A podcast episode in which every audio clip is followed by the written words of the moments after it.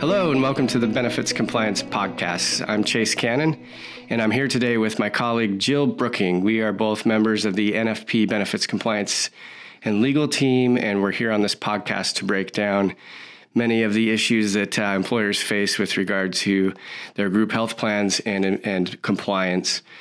Jill, uh, we've made history, all of us.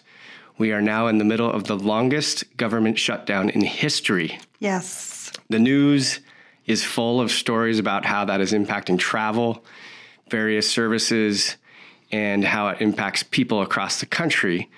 Uh, but many of our employers are asking questions about how this shutdown impacts employee benefits. So let's bring this home. Give us an intro here on, on what this means for employers. Yes, thanks. I'm happy to be here because this is an important issue. Employers who have government contractors specifically, they now have employees who haven't been working. Some of the employers, we've heard, they're continuing salary for a short period of time. And then some employees are using their accrued paid time off. Um, but as this shutdown continues, that's going to be exhausted, and we will be seeing more employees not receiving a paycheck. Many of them are not now. So it's important to understand how those things impact their eligibility for the group health plan. Right. So let's get to that eligibility issue. When salary is being continued or paid time off, vacation time is being used, eligibility generally continues and the employer is still able to make the benefit deductions from the paycheck to pay the premiums. But once an employee is no longer working, they're no longer receiving a paycheck, they become absent from work without pay. And obviously, most employer plan, plans have requirements of being at work or having some employee active participation for plan eligibility. So right. Let's talk about that. How might their absence impact eligibility for the employer group health plan? Yeah, because it typically is tied, tied to work hours or hours of service. So the first step is always going to be for the employer to look at the plan documents governing the plan, particularly the Summary Plan Description, or S P D. This document is required to lay out the rules of eligibility, and so look at it. What does it say? Who is eligible for coverage? For medical, dental, and vision, the typical language says something like regular full-time employees regularly scheduled to work X number of hours per week are eligible. And that generally includes any compensable hours, even though we say work X hours, such as P T O, vacation, et cetera. So that would mean someone not working X hours with no compensable time, they're generally not going to be eligible for coverage. But you also have to look for special provisions regarding unpaid leaves of absence. And that's basically what we have with this furlough, an unpaid leave of absence. The document for a large employer, you'll see things for F M L A. And of course, you have to continue eligibility during that time. This type of furlough is not F M L A, but you could look in that same section of the plan document to see if there is a provision for a short continuance of coverage for non-medical unpaid leaves of absence. I've seen some that say thirty days. On the higher end, it might be ninety days. This is not a typical or standard provision, though. Right, but it's something that perhaps a government contractor has thought about ahead of time. Right. The nature of the work might have uh, prodded them to put something like this in the plan documents or in their discussions with the carrier. So the first thing, look at the plan document and follow those terms. As you mentioned, there could be this provision in the contract relating to continued eligibility Um, during a furlough or unpaid absence. We haven't had a conversation uh, ever, Jill, about benefits without, at least in the last uh, nine years, without That's talking right. about the A C A. So talk about that. How does that impact things here? That's right. We always have to be like, and what's the A C A say? So, good point. Um, but let me first say a reminder, when we talk about the Affordable Care Act, A C A, we're primarily talking about medical coverage. And so for dental, vision, life, short-term, long-term disability, the plan document and contracts for those, they're going to be the determinants. Um, but with the A C A and medical coverage, a large employer who is subject to the employer mandate and uses the look-back measurement method to determine eligibility you need to remember that an employee who has been determined to be full-time in the previous measurement period, they're going to be eligible during the entire associated stability period because it's based on the number of hours they worked previously. So even if they're not currently working any compensable hours, they're going to be eligible through the entire stability period. Right. So their full-time status is locked in during that stability period, regardless of whether there's a furlough, regardless of whether they are otherwise absent from work. So let's take that employee who's locked in for the stability period, or any other employee, I guess, that's out um, on this furlough, but is, remains eligible. They're not receiving a paycheck, but they have this continued eligibility because of this obligation to offer coverage or this special provision in the plan document uh, that they're in a stability period. How does the employer obtain premium contributions from that employee? So there are no rules specific to this exact situation, but typically employers may follow what's F M L A-like rules. And so the rules when someone is on F M L A and not receiving a paycheck, those say that an employer may request payment during the leave, in this case furlough period, and the employee would typically pay by check. And the employer could require payment per pay period or per month. Either of those methods is fine. Um, of course, the employer has to tell the employee, and we would say in writing, the payment process, the due dates, amounts, how would they get that to you? And then the second option for an employer is they could front those employee Uh, employee premiums for the period of time that they're out, and they allow the employee to pay upon return. But of course, this is always going to get risky for an employer, especially in a situation like this when we don't know the end date of the shutdown. Right. The employer is going out a little bit on the limb there by paying up front and then expecting some type of payment when we don't know what the future looks like. Mm-hmm. So that's great for um, those employees that are in that situation. Let's talk about employers who don't have special unpaid leave provisions or who didn't use a look-back measurement method uh, or period to determine eligibility. That's probably the majority of employers. So under those terms, the employees who are not at work and not receiving a paycheck will lose eligibility under the plan at some point, whether that's at the end of the month or Uh, thirty or sixty or ninety days, as you mentioned earlier. Um, the employer will terminate coverage for those individuals and offer COBRA for a reduction in hours. But what if an employer wants to be generous and continue the coverage anyway? Yeah, and I agree. This is probably going to be the situation where most of our employers are at. The employees are not going to be eligible. They're looking at terminating their coverage. They're uncomfortable with that idea. Mm-hmm. And so some of them do want to do it anyway. And, well, let's just continue them.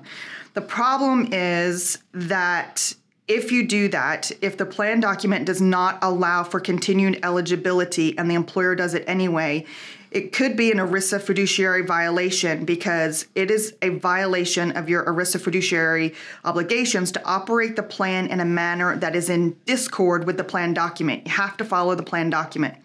There are also insurance contracts and stop-loss contracts that you have to follow. So if an employer continues eligibility for an ineligible participant, the carrier could discover this, deny claims, and then that results with the employer self-insuring all the claims. So while we can certainly understand this desire to be generous, a better practice is going to be for an employer to subsidize the COBRA payments for the impacted employees. And you can say it's going to be for a certain period of time if you, you know, just want to say three months or six months or two months or just month by month. Right. This is a little bit counterintuitive for an employer because they're in their mind, they're just thinking, I want to be nice here. I want to be generous and continue eligibility. And they, they think they're doing a good thing. Whereas you just mentioned a right. few reasons why they could get in trouble that by doing that. So the better option com- is to comply with the plan document with respect to eligibility, uh, follow carrier contracts, and get the COBRA uh, clock started. Another important point here, Jill, I think for employers and employees to remember is that when the coverage is lost, that actually creates a special enrollment period in the exchange for that employee. So in, impacted employees would ha- actually have sixty days to purchase coverage in the exchange. So that's an interesting kind of side option for mm-hmm. employees. Uh, let's discuss next what happens when the shutdown is over and work and paychecks resume, assuming that um, employees have been terminated from coverage and COBRA offered? Yeah, so, yeah, because the ones that never lost eligibility, they're easy. They come back, and if you were paying their premiums, then you work to get their premiums deducted from their paychecks. But the employees who lost eligibility for coverage during the unpaid furlough, and this gets pretty technical. I'm going to try to explain it in a short way, but if the time that they were out, if the unpaid furlough or leave of absence period is less than thirty days, then the employee returns to the exact same eligibility and coverage they had before. They can't make a different pre-tax election under Section one twenty-five. They have no new waiting period. They just come back. And so this could apply, even though the shutdown's been more than thirty days now, it could apply if an employer continued salary for a period of time. Mm-hmm. And so the rules say if the unpaid leave of absence is more than thirty days um, for a small employer who's not subject to the employer mandate, because again, always talking about the A C A, they need to look at their plan documents and contracts, including the Section one twenty-five plan document, and then see how eligibility would be handled upon return, um, because there really are, there's no rules about that. You'll just have to look at the plan document. Large employers who are subject to the employer mandate need to follow what's called the thirteen-week rule regarding rehires.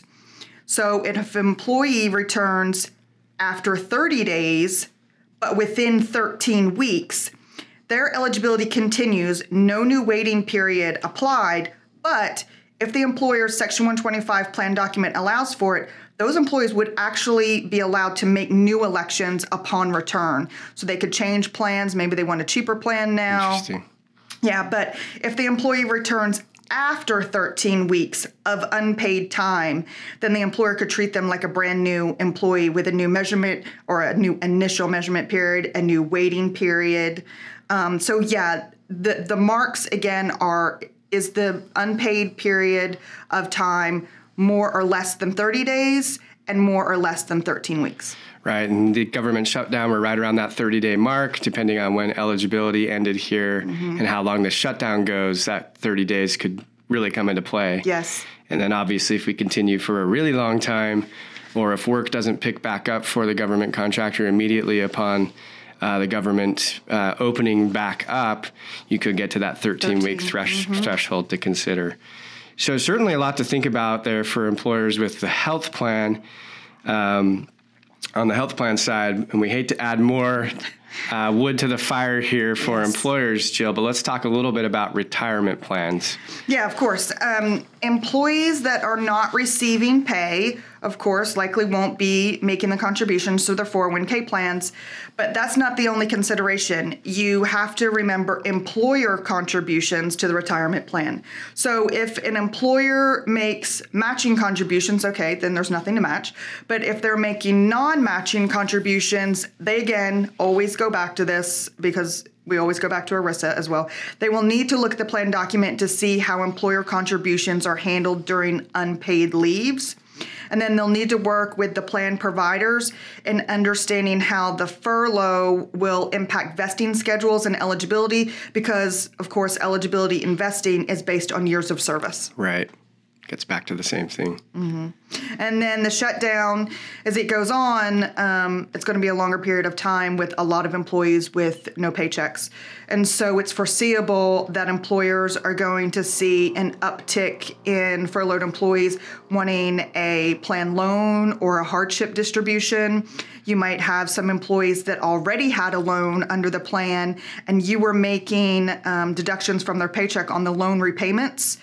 And so, again, go back to the plan documents and see what the options are going to be, what's available to them, and then work with the record keepers on processing any new requests for loans or hardship distributions, if that's a possibility, or maybe temporarily suspending the loan repayments, again, if that's an option. Right. So probably a, a reason for the employer to reach out and talk to the plan administrator as well. Yes. To make sure that all the practices and administration of the retirement plan are consistent with the plan documents. Same thing. You have an ERISA fiduciary right to follow the plan document. Right. So, Jill, we're quite a ways into this shutdown. Um, these are all great things for employers to think about. In your um, crystal ball, how long are employers going to have to deal with this? When do we think the shutdown will end? Whenever I make predictions, I'm always wrong. So maybe I should say, oh, it's going to go on forever and ever, and then it will end even before we publish this podcast. Right.